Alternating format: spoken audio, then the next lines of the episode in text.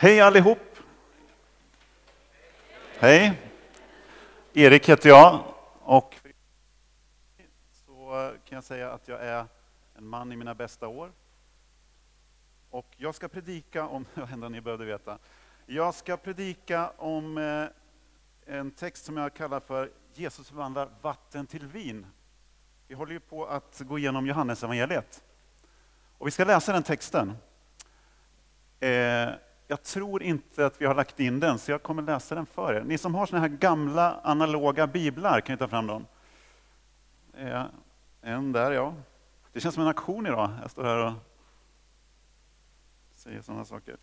Vi ska läsa ifrån Johannes kapitel 2, vers 1-12. På tredje dagen hölls ett bröllop i Kana i Galileen och Jesu mor var där. Jesus och hans lärjungar var också bjudna till bröllopet. Vinet tog slut och Jesu mor sa till honom, de har inget vin. Jesus svarade, låt mig vara kvinna, min stund har inte kommit än. Hans mor sa till tjänarna, gör det han säger åt er. Där stod 6 stora stenkärl för vattnet till judarnas reningsceremonier. Vart och ett av dem rymde omkring 100 liter. Och Jesus sa, fyll kärlen med vatten. Och de fyllde dem till bredden. Sen sa han, ös upp och bär det till bröllopsvärden. Och det gjorde de. Värden smakade på vattnet som nu hade blivit till vin. Eftersom han inte visste varifrån det kom. Men det visste tjänarna som hade öst upp vattnet. Så ropade han på brudgummen och sa, alla andra bjuder först på det goda vinet och på det sämre när gästerna börjar bli berusade. Men du har sparat det goda vinet ända till nu. Så gjorde Jesus det första av sina tecken. Det var i Kana i Galileen. Han uppenbarade sin härlighet och hans lärjungar trodde på honom. En härlig text. Och jag drog mig till minnes ett bröllop som jag var på en gång. Där en smärre katastrof utspelade sig. Det var nämligen så att det skulle bäras in glass till efterrätt på det här bröllopet. Och då hade de stoppat i såna här fyrverkeripjäser. Kanske några av er som har gjort det också någon gång när ni är gifter. Jag vet inte. Men då kan det hända att glassen smälter. Det hade de inte tänkt på. Så när jag som satt sist, när den här liksom stora fatet kommer ner till mig här, då är det ju bara en sjö med glass över hela det här fatet. De har ju sett glassen bäras in och tänkt, åh vad gött det ska bli med glass. Sen kommer det fram en massa slafs bara. Och det värsta är att när de kör fram brickan så häller de ut halva brickan på min kavaj. Och det är typ vad jag minns ifrån det här bröllopet. Jag kan inte minnas någonting annat än glass över hela kavajen. Så va? Och det här är lite en liknande situation. När vinet tar slut på den här bröllopsfesten i Kana i Galileen på den här tiden, så är det lite av en katastrof. Det får inte hända att vinet tar slut. Det är någonting som kan följa det här. Alltså det är ju vad folk kommer komma ihåg ifrån den här bröllopsfesten. Kommer ni ihåg dem? Ja, det var ju då vinet tog slut. Kan också vara som ett litet dåligt omen för deras äktenskap. Det är de vars vin tog slut. Då vet man ju hur det kommer gå i deras karriär som gifta. Man kan ju undra så här, varför är den här texten med i Bibeln? Jag tycker den har den något viktigt att berätta så. Va?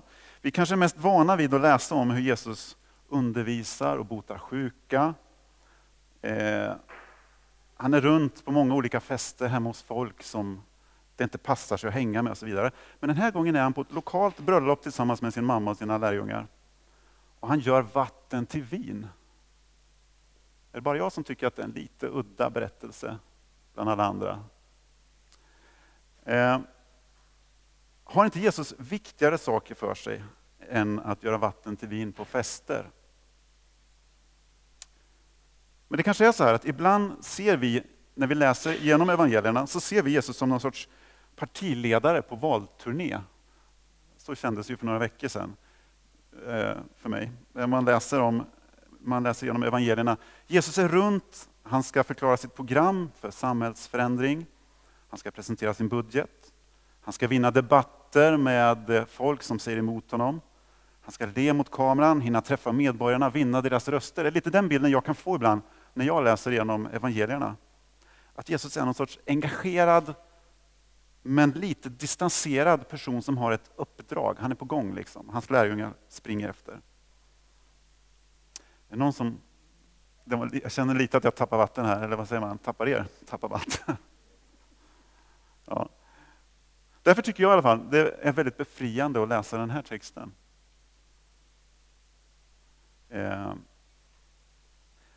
Texten handlar ju först om hur Jesus räddar ansiktet på det här bröllopsparet. Och han gör det i smyg med. Det märkte ni när vi läste igenom texten. Det är bara Jesus, hans mor, lärjungarna, tjänarna som vet vad det är som har hänt egentligen. Resten av bröllopet tror ju att brudgummen har gjort en liten surprise där. Sparat det goda vinet till sist. Och ibland tänker jag så här. Ibland kan jag ha ganska svårt att förstå korset. Där står det. Jag sitter ibland och försöker få ihop det här med att Jesus har dött för min synd. Han är världens frälsare.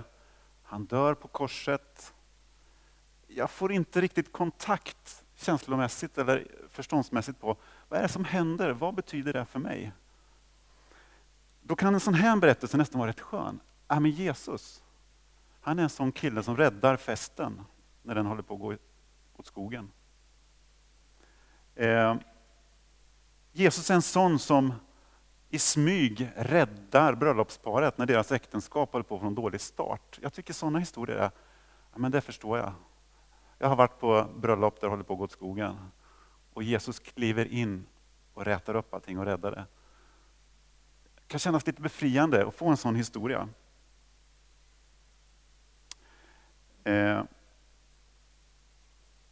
Jag satt och försökte komma på flera sådana här historier när jag känner att sån där är Jesus. Han räddar saker och ting. Jag kunde inte komma på någon faktiskt. Jag hade en, men den är ganska långsökt. Jag tycker att ni ska ta med det till. Jag tycker ändå den här tanken är så pass bra. Värd att fundera på. Hur förstår du Jesus? Om du har svårt att förstå korset. När i ditt liv har Jesus kommit till dig i olika situationer där du känner att som den är Jesus. Det där förstår jag det han gör. Vi ska gå vidare. Den här berättelsen är ju mer än bara en spännande berättelse om en bröllopsfest. Det finns ju fler bottnar i den här historien. Vi håller på att läsa igenom Johannes evangeliet. En sak som vi kommer märka här när vi håller på att läsa Johannes är att han gillar att lägga ut ledtrådar när han skriver. Jag tog faktiskt med här en grej här som jag ska visa. Johannes, han gillar skattkartor. Jag har med en skattkarta här som jag har gjort faktiskt utan tanke på att jag kunde ta fram den så här. Jag gömde en liten present till en kompis, gjorde en skattkarta, tog en bild och skickade över. Jag har fått många sms i veckan här. Det var svårt att hitta tydligen. Så. Men Johannes, när han skriver sitt evangelium så lägger han ut sådana här ledtrådar för oss läsare. Du kommer märka att han älskar att lägga ut små brödsmulor som vi ska följa fram till skatten. Och vad är det för skatt som Johannes... Vad kommer hans skattkarta leda oss till? Jo, skatten är att Jesus är Guds son. Det är det som han jobbar med att försöka ge ledtrådar till hela tiden. Jesus är inte bara en politiker, om du tror det, som har kommit med någon samhällsprogram. Han är inte bara en skön snubbe att ha på sin fest som kan göra vatten till vin. Jesus är Guds son. Jesus är Gud själv som har stigit ner och rör sig ibland oss. Det här är Johannes agenda.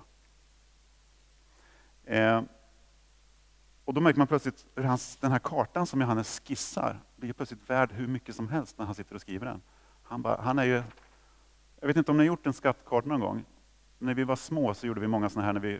När min bror fyllde år så gjorde jag såna här och så gömde vi presenter. och är väldigt exalterande när han börjar kretsa lite kring det här krysset här och börjar hitta skatten. Jag tror att Johannes är lite upprymd när han sitter och skriver den här berättelsen. Han ser ledtrådarna. Vi ska kika på vilka det är i just den här texten. Jag kan visa en grej till här. Idag blir det sån här visa och berätta predikan. Om ni kommer ihåg något så kommer ni komma ihåg det här. Jag fick en sån här på jobbet. Jag fick ett meddelande från min kollega som sitter i samma rum som mig. Du har fått en present från en hemlig beundrare, står det. Det här, jag kan säga så här. Den här satte igång hela kontoret. Alla var involverade. Jag fick lista ut vem som har skickat den här till mig. Jag la ut det på Facebook. Jag fick nästan 90 likes och massa kommentarer. Det slutade med att personalansvariga på mitt jobb satt och försökte tyda handstilen. Ryktet gick att det var högsta chefen som hade lagt upp den här. Då började jag bli lite nervös. En kvinna i sina bästa år. Det är typ vad ni kommer komma ihåg ifrån predikan. Vi ska kolla på texten lite igen. Vad är det för ledtrådar Johannes lägger ut i sin skattkarta? Texten börjar ju med på tredje dagen. Var det någon som tänkte på det? På tredje dagen var det bröllop i Kana, ungefär så. Då undrar man, vilken tredje dag? Är det någon som känner igen vad som hände på den tredje dagen? Josef. Jesus uppstår på tredje dagen. Den smyger han in, den lilla detaljen i sin berättelse. Var det någon som såg det? Nej, bra. Det är bra. Nu kommer ni vara lite vakna. Nu kommer nästa detalj här som Jesus lägger in. Eller Johannes. När Maria berättar för Jesus att vinet håller på att ta slut så svarar Jesus: min stund har inte kommit än. Vilken stund pratar han om? Josef. Jag sa att du fick skylla dig själv om du satt där. Det här kommer komma flera gånger i Johannes evangeliet. Jesus stund har inte kommit än, kommer Johannes säga flera gånger. Vad är det för stund han pratar om? Korset, såklart. Jesus stund är när han går till korset för att dö för människans synd, för människans lidande och död. Den stunden har inte kommit än, säger Johannes flera gånger, men vi förstår att någonting är på gång. Det kommer komma en stund och det gäller att ha ögonen öppna då för den här stunden. En tredje liten ledtråd. När vattnet blir till vin så är det en härlig historia. Men det är också en liten försmak på vad som händer efter den tredje dagen. Vad händer efter tredje dagen, Josef? Du sa det förut. Jesus uppstår. Precis. Att vattnet blir till vin. Det är ju Jesus som uppstår från de döda. Eller? Jag är helt ute och cyklar. Jag tror att det här, Johannes han lägger in den här historien är för bra. Det handlar inte bara om att Jesus räddar det här brudparet från en liten skandal. Det är en fantastisk historia om vad Jesus gör, hur Jesus kommer. Jesus ska göra vatten till vin. Himmel ska bryta in på jord. Död ska bli till liv. Det här är en försmak av liksom vinet från himlen. Och så här kommer Johannes fortsätta att beskriva vem Jesus är. Och min fråga till dig är, hänger du med och kollar vart skattkartan leder? Ska vi inte gå den här ihop? Läsa evangeliet och se vad skatten är på slutet. Är det inte lite spännande?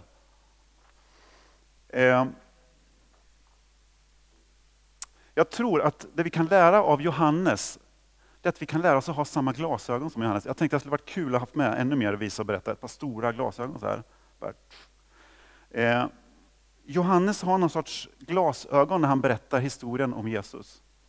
För det han ser hela tiden är Jesu uppståndelse i det som händer. När han berättar fler historier sen så kommer han smyga in små detaljer om Jesu uppståndelse. Och jag tänker, jag tror att vi kan lära oss något viktigt av Johannes, hur han tänker. Jesus vill inte bara svara på våra böner, göra bra saker i våra liv. Han vill hela tiden påminna oss om sin uppståndelse. Om jag till exempel ber Jesus om jobb, det är väl ett av de vanligaste bönämnena i en sån här grupp, som, alltså bland oss. tror jag. Jag kan ha fel. Jag har bett om jobb extremt mycket de senaste 2 åren.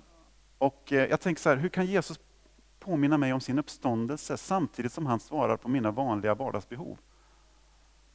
Jag tror att Johannes vill lära oss det, att vara öppna för att Jesus vill påminna oss om det. Och jag ställer frågan till dig, hur är det i ditt liv? Har du dina Johannes-glasögon på dig? Eller missar du perspektivet att Jesus vill inte bara svara på dina böner, han vill hela tiden påminna dig om, jag är uppstånden. Ditt liv ska innehålla min uppståndelse. Du är en bärare av, om du tror på mig så bär du med mig din uppståndelse bort du går.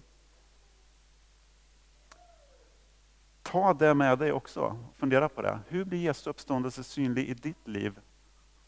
För han vill det.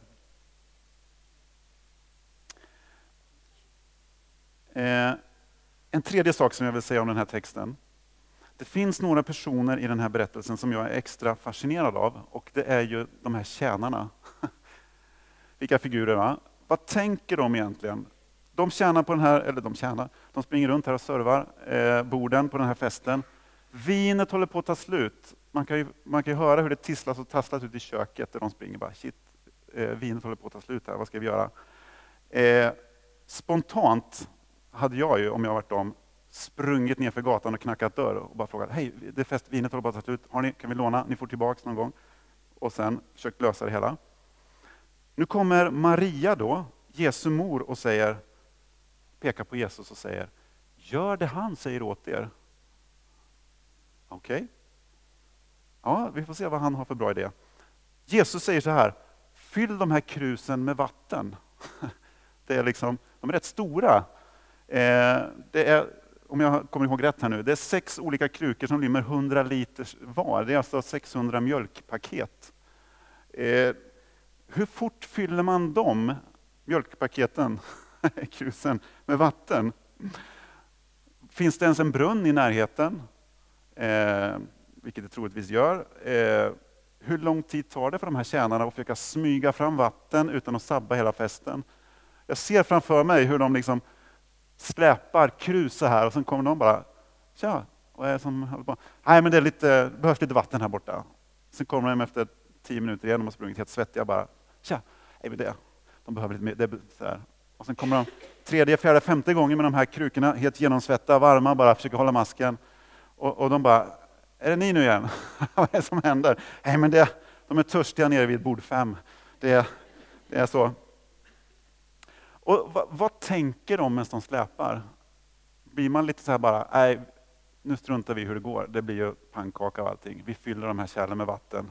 Och sen får han där borta bara ta ansvar för allting. Gör det han säger åt er. Jesus gör det här vattnet till vin. Visste de det innan? Bibeln, eller vad säger jag, texten avslöjar inte allt det här för oss. Men det vi vet är, när vattnet väl blir till vin, de här tjänarna, de vet ju varifrån det kommer. En intressant detalj. Gör det han säger åt er. Kanske är det nyckeln till förvandlingen.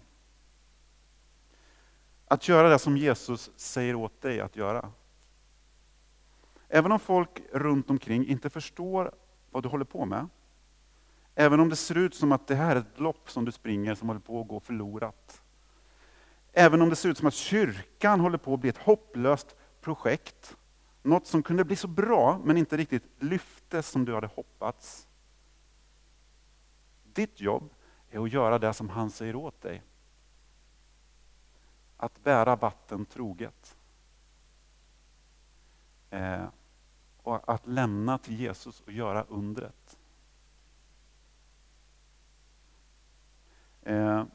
Jesus vill att hans uppståndelse ska synas i ditt liv.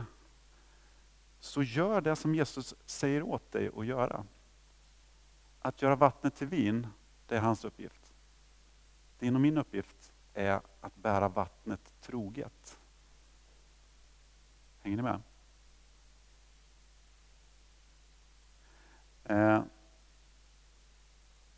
Så jag tänkte jag skulle avsluta den här visa och berätta predikan med att vi blir stilla inför den frågan. Vad säger Jesus åt dig att göra? Vi kan låta det sjunka in lite. Och Emanuel kommer spela lite, så kommer vi gå över i lovsång och så ska vi gå vidare i nattvard. Ta emot brödet och vinet. Men låt det sjunka in lite. Vad säger Jesus åt dig att göra?